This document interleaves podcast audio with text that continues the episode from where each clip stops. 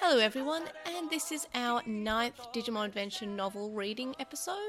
So just before we start, I'm actually really enjoying reading this. It's just, it's really great to have this extra insight of what the characters were thinking, and a couple of episodes ago how we learned that there was some connection between Etemon and Vamdemon, which was more or less just implied in the actual anime. So I'm really enjoying the fact that there's some extra bits and pieces. I know that they fixed a few, a couple of other things later on. I won't say exactly what it is, but I'm really looking forward to reading how it's done.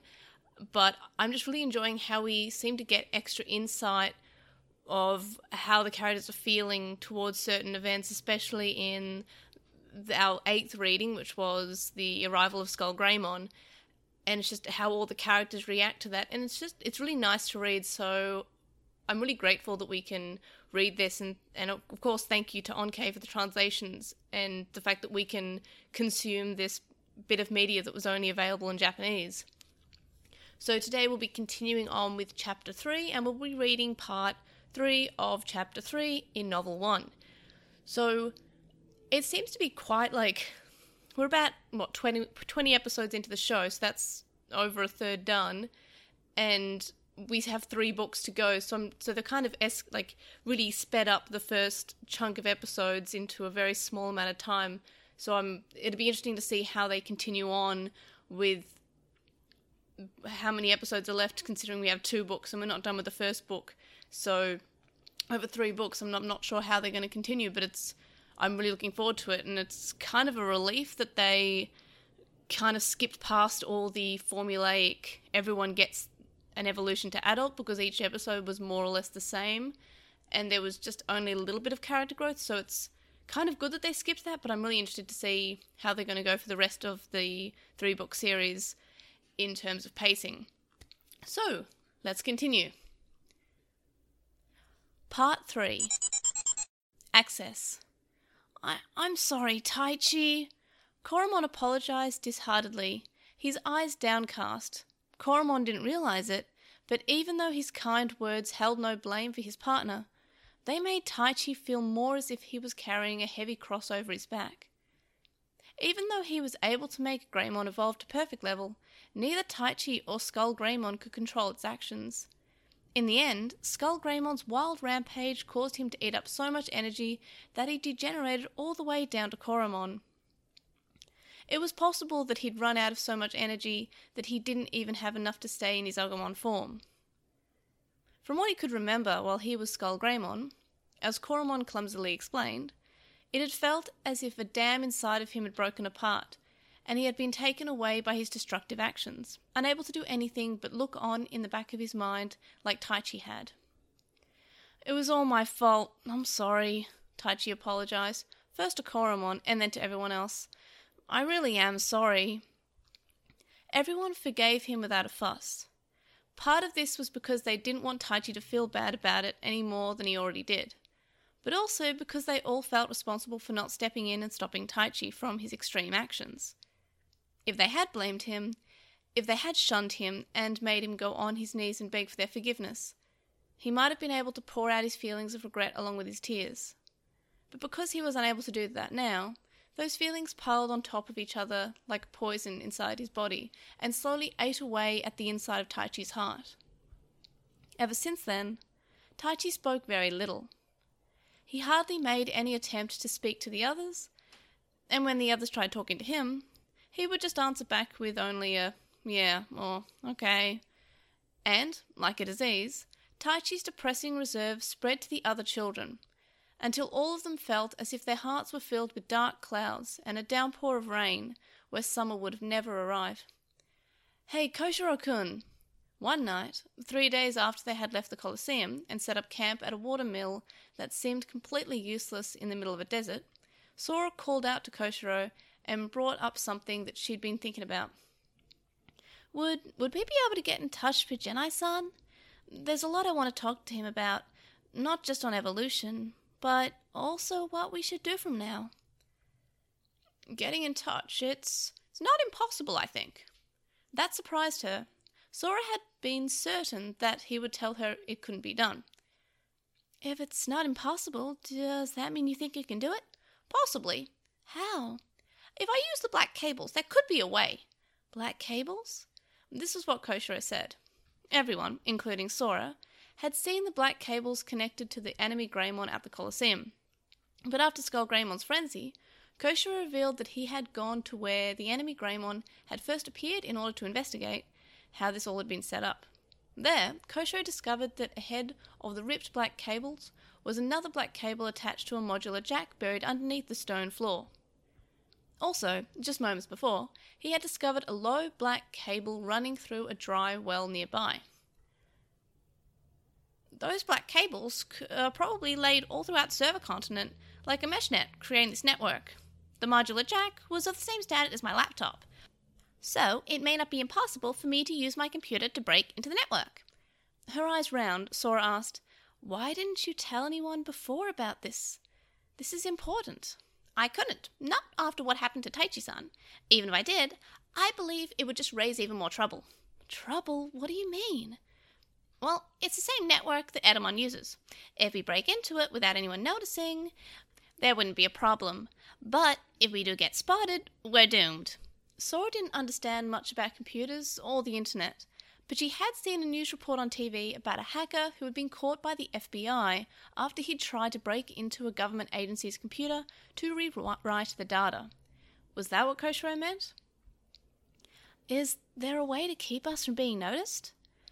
Since I don't know how the system's set up, I can't speak with certainty, Koshiro said first as a way of covering base. But Anamon's subordinates must also be using a computer terminals for the network. By connecting to it, they may not be able to tell whether or not we're one of them. Although, if it asks for us for a password, we're done for. One prospect is that it could give us a chance is that there isn't anyone in this world who would want to infiltrate the network, so it wouldn't have much of a security system. After that, Koshiro talked enthusiastically about access logs and proxies, but Sora couldn't understand any of it. What she thought Koshiro was trying to say, in the end, was that it was possible to hack into Etemon's network without him noticing, but if it failed, Koshiro could not take that responsibility. The democratic way of doing this would be is if they held a conference with all members present and came up with a unanimous decision. But she could already imagine the outcome. Joe, Yamato and Mimi would most definitely say no. Takeru might follow what his brother said. Taichi seemed like the only one who would be most likely to agree with her, but in his current state, there was no way he would feel up to it, and if he would, without doubt, abstain from voting. But Koshiro, or at least it appeared that way to Sora, seemed confident, so in that case, try it, Koshiro-kun, I'll take responsibility for whatever happens. She knew that she had no right to be making this decision, but they had to break out of this stifling and cramped situation somehow. Sooner or later, Etemon would find them and attack them anyway, so even if it did end up failing, they would also be speeding up that moment. If it was their time to die, then they would have to die, she thought firmly. If she was blamed for that, then so be it. Very well, I'll try, Koshiro consented, but I don't think we should all get our hopes up. I'm, I'm used to not finding him. He smiled at Sora in an attempt of playfulness in order to set her at ease. Finding himself within the small bottom of the empty well, Koshiro tapped continuously on his laptop keyboard. From above the well, Sora looked down at him as he worked with a worried frown on her face. His connection with the network was simple and smooth. It didn't even ask for a password.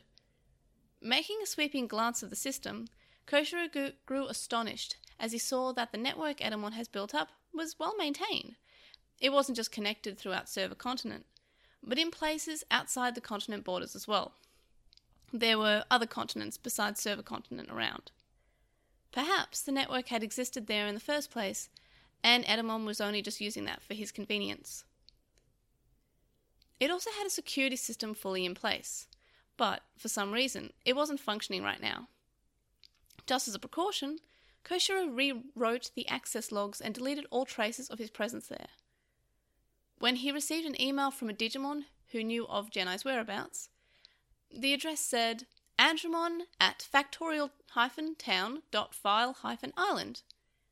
It was from the Andromon that they had met in Factorial Town on File Island. Thanks, Captain Obvious.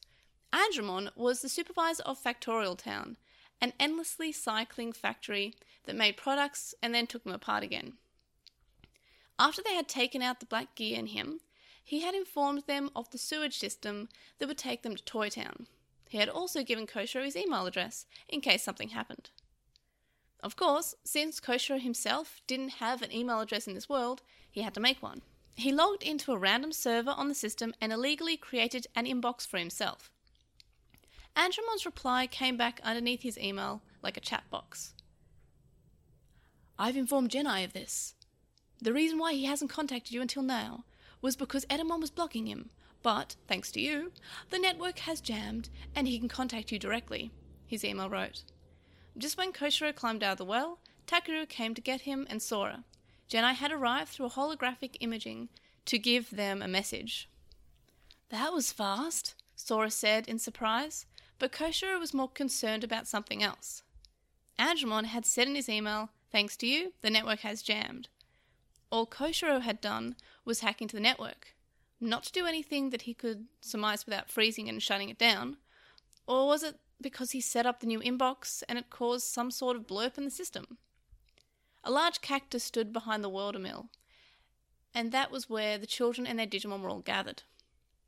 By the time Koshiro and the others got there, they could hear Taichi in the middle of hounding down on Gennai.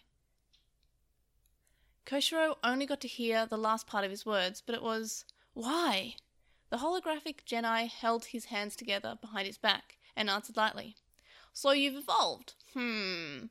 The thing is, there may be many possible paths of evolution. None of them a true or wrong path, but the reason why you didn't achieve the evolution you wanted is because you are still very inexperienced. Inexperienced? That's right. Your Digimon evolve in reflection of your own personal growth. Then what do I do to grow? I'll send you a trainer. His name is... Static suddenly infiltrated the hologram. Mon, listen to what he says. The hologram shut off abruptly. Ah, Koshiro said. He had wanted to ask a million questions, like how the digital world first came about, or how the evolution mechanism worked, and also what was the reason for why the network had gone weird, but he hadn't had the chance. He, he said he was going to send a trainer, did he? Mimi asked Palmon, looking for confirmation. Yeah, he did. So maybe that means we'll get a bodyguard. If we're lucky, Joe whispered. None of them appeared all that expectant. It seemed that they still had some misgivings about trusting Gennai. Maintenance complete. Certain that Etemon would be irritated by now at it still being unable to connect to the network, Nanamon sent him an email to confirm that it was back online right after he brought back the security system from suspension. Nanamon had noticed Koshiro's illegal access. However, instead of shutting him down, he had stopped the security system and cut off Etemon from the network. Of course, he didn't intend to report any of what happened to Etemon. It wasn't like he had an obligation to. He decided to let alone the inbox that Koshiro had made illegally in the network, and Gennai's last words interested him. And it was possible that he could use this information in some way. Alright, so as always, a very large thanks to Onkei for providing us with this translation, and we'll be reading part four next time of chapter three. The link dump's in the description, and of course you can find all of Onkei's translations linked there, and you can also find our RedBubble linked in the description. You can get more than just shirts there. You can contact us and stay updated. You can email us at lost in translational at gmail dot com, or you can comment on this episode or message us on our website lost in translational dot com. You can follow us on at Translational on Twitter, and you can find us on Lost in Translational on Tumblr, Facebook, Instagram, and YouTube. We have a scratch thread on With the Will, and a red thread in the Digimon subreddit. We would appreciate if you would review us on Apple Podcasts, Stitcher, and any other podcast listening app that you use. We have a website, vote in polls, check our release schedule, and check out our blog posts. You can donate to our Patreon, which is in the description, from as little as a dollar a month. That gets you access to a Listen Discord server, but there are higher levels with more rewards, such as notes, early episodes, and more. And thank you to our supporters on Patreon, Joe, Anime Guy, who is AnimeGuyKurosaki one on YouTube, Stephen Reeves, who is Wildwing sixty-four on Archive Our Own, Kardawashi, Chisai, who you can follow on Tumblr at Chisai two three six, Kyle, Tom, Lizmet, who is Elecmon on Tumblr, Nicholas, Sam, Spiral, Keith from A Computer Podcast on the Internet, Magnus, Hemi, Alex, and Luke. And we also have a PayPal and a Ko-fi, in case you wanted to do a one-off donation. So our PayPal is paypal.me slash Agumon, and my Ko-fi is ko-fi.com slash Agumon. And I'll see you guys next time. Bye!